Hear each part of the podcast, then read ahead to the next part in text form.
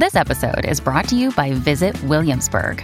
In Williamsburg, Virginia, there's never too much of a good thing. Whether you're a foodie, a golfer, a history buff, a shopaholic, an outdoor enthusiast, or a thrill seeker, you'll find what you came for here and more. So ask yourself, what is it you want? Discover Williamsburg and plan your trip at visitwilliamsburg.com.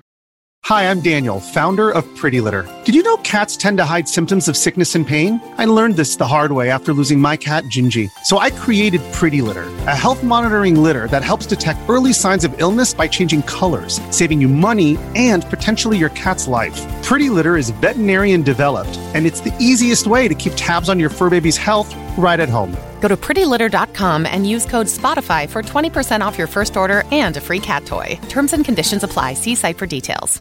This is Optimal Relationships Daily, episode 1181 Nine Important Strategies for Raising Children in a World of Technology by Joshua Becker of BecomingMinimalist.com.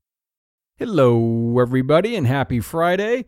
I am your host and narrator, Greg Audino, and thanks a lot for joining me here on ORD for another episode, another parenting post this time around.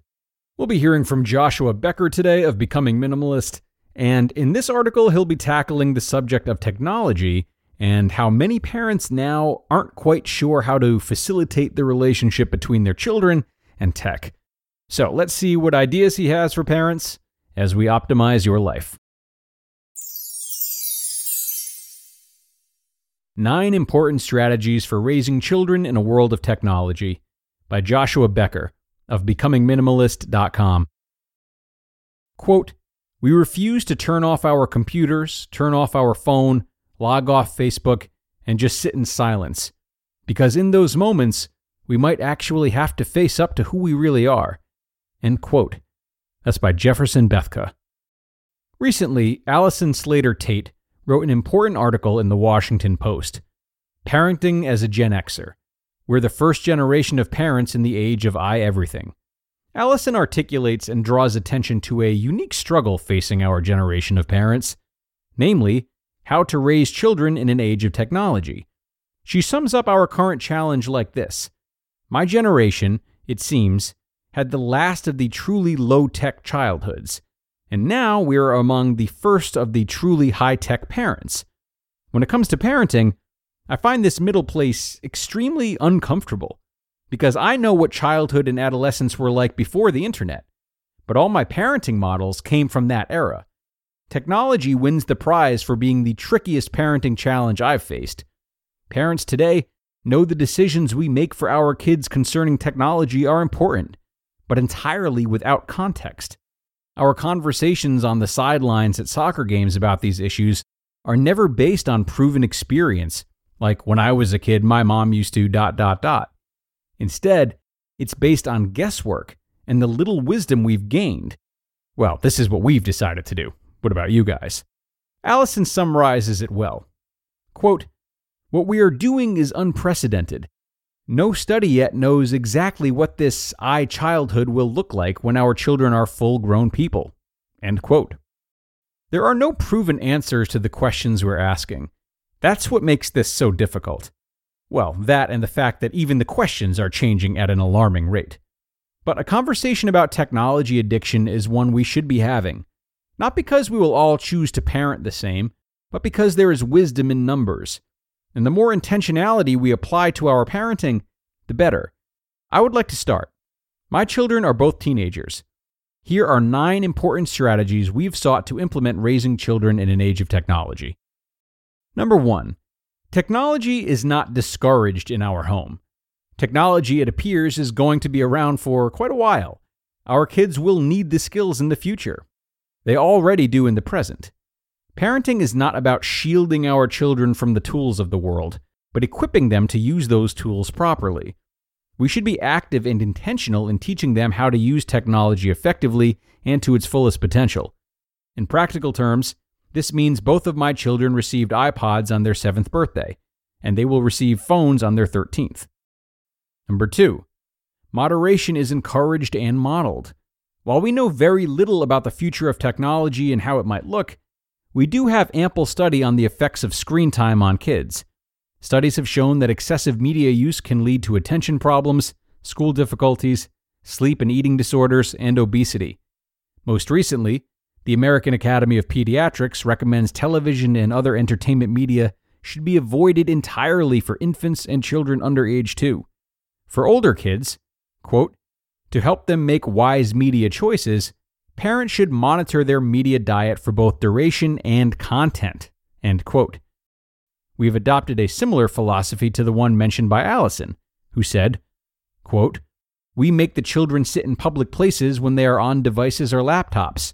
We look over shoulders, we check text message histories, and set parental controls. We worry about their cyber footprints. End quote. Number three, age restrictions on technology are an appropriate guideline. The minimum age for Facebook and Instagram is 13 years old. We're not allowing our kids to have accounts on those networks or others before the minimum age limit is reached. While some kids under the age of 13 may be mature enough to use those networks wisely, there is a bigger issue at play honesty. When we allow our children to misrepresent their age or identity solely for the purpose of gaining access, we set a dangerous precedent. Number four, technology is changing the way we relate to one another. But face to face conversation is still important in the present and will likely be important in the future. Technology is permanently changing the way we communicate. Whether it's for the better or not remains to be seen.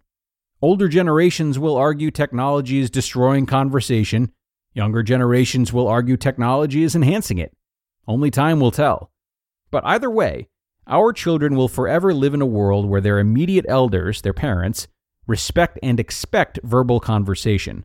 Future generations may value it less, but in the meantime, for our children to be successful in communicating with older generations, they must be able to communicate both online and in person. We should create safe opportunities where they can learn. Number five, technology increases opportunity for distraction. From leaving present conversations, procrastinating important work, or losing the ability to self reflect, technology represents an ever present temptation to leave difficult places. Those who will succeed in the future will be the ones who learn to overcome this temptation. Number six, technology can be used for consumption or creation. Choose creation whenever possible. This is perhaps one of the most important distinctions concerning technology that we can teach our children. We can play video games, or we can create them. We can browse Facebook, or we can create places and communities that serve a purpose. There is a place in our world for technological consumption, but as an approach to life, creation trumps consumption every day. Help your children know the difference. Number seven, your self worth cannot be calculated by likes and shares and retweets. The praise of others is a fickle thing upon which to measure our worth. It is a foolish, ever changing target. It often negatively impacts the decisions we make and the life we choose to live but it never fully satisfies our hearts or our souls. It's important for our kids to understand their self worth must be found elsewhere, and it is equally important for us as adults to learn the same. Number eight, you can't believe everything you see on the internet. The internet could use more fact checkers, though I'm not overly concerned about this. My elementary age kids already debate whether Wikipedia is a reliable source for group projects. Far more damaging, in my opinion, are the profiles we create representing ourselves online. We post our most glorious moments online, but hide the most painful. We build a facade of happiness, success, and an image of having it all together, but inside, we're as lost and broken as the next person. Our online selves need more authenticity, and our children need to know the danger of comparing themselves to the rose colored profiles created on social media. Number 9. Technology serves a purpose. It should solve problems.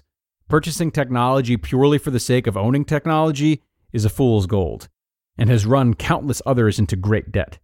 When it comes to buying or using technology, I want my children to be routinely asking the question what problem does it solve? Because technology should make our lives easier and more efficient. And if a new technology is not solving an existing problem, it's only adding to them. Parenting requires a healthy balance of humility and fierce resolve. You just listened to the post titled, Nine Important Strategies for Raising Children in a World of Technology by Joshua Becker of BecomingMinimalist.com.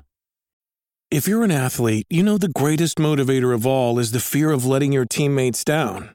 After all, a team is only as good as its weakest link. So you owe it to those wearing the same jersey as you to be your best every time you step on the field. That's why there's no vape in team. When you vape, you can expose your lungs to toxic chemicals that can damage your lungs. If you're a step behind, the team's a step behind. Brought to you by The Real Cost and the FDA. When you need mealtime inspiration, it's worth shopping Kroger, where you'll find over 30,000 mouthwatering choices that excite your inner foodie. And no matter what tasty choice you make, you'll enjoy our everyday low prices, plus extra ways to save, like digital coupons worth over $600 each week. You can also save up to $1 off per gallon at the pump with fuel points. More savings and more inspiring flavors make shopping Kroger worth it every time. Kroger, fresh for everyone. Fuel restrictions apply. And many thanks to Joshua for encouraging parents and all of us, really, uh, to take a second look at technology and how to approach it. I really love this material. I love a lot of it, especially the quality over quantity factor, I think is my favorite. So let's make sure our kids are creating new and inclusive communities on Facebook rather than just browsing aimlessly, I believe he said. So this kind of notion stands to really open us up to a whole new perception of social media technology, uh, all of which is frankly an inevitable part of the future. There is no backtracking. So, whether you grew up around tech or not, it's in our best interest now to look for new ways of thinking like this. Thoughts about how we can use tech for good and befriend it as opposed to erasing it or convincing ourselves that it's ruining the world. Doing so will improve a lot of our lives and what we're capable of and can also help to pivot some of our suspicions about technology. Uh, again, like destroying the world, taking it over for the worse. I know I've fallen victim to that kind of thinking in the past, but it is ultimately fear based and speculative, uh, which we are not trying to do here. At least I'm not. So, some things to think about. I'll let you get to it because we are done for the day. Really grateful you showed up once again, and hopefully, we'll share this episode. Thanks for being here and making all this possible, guys. It really means a lot. And if you'd like, we will be back again tomorrow with one of our Saturday Q&As. I'd love to see you there too, as we take a question about toxic relationships.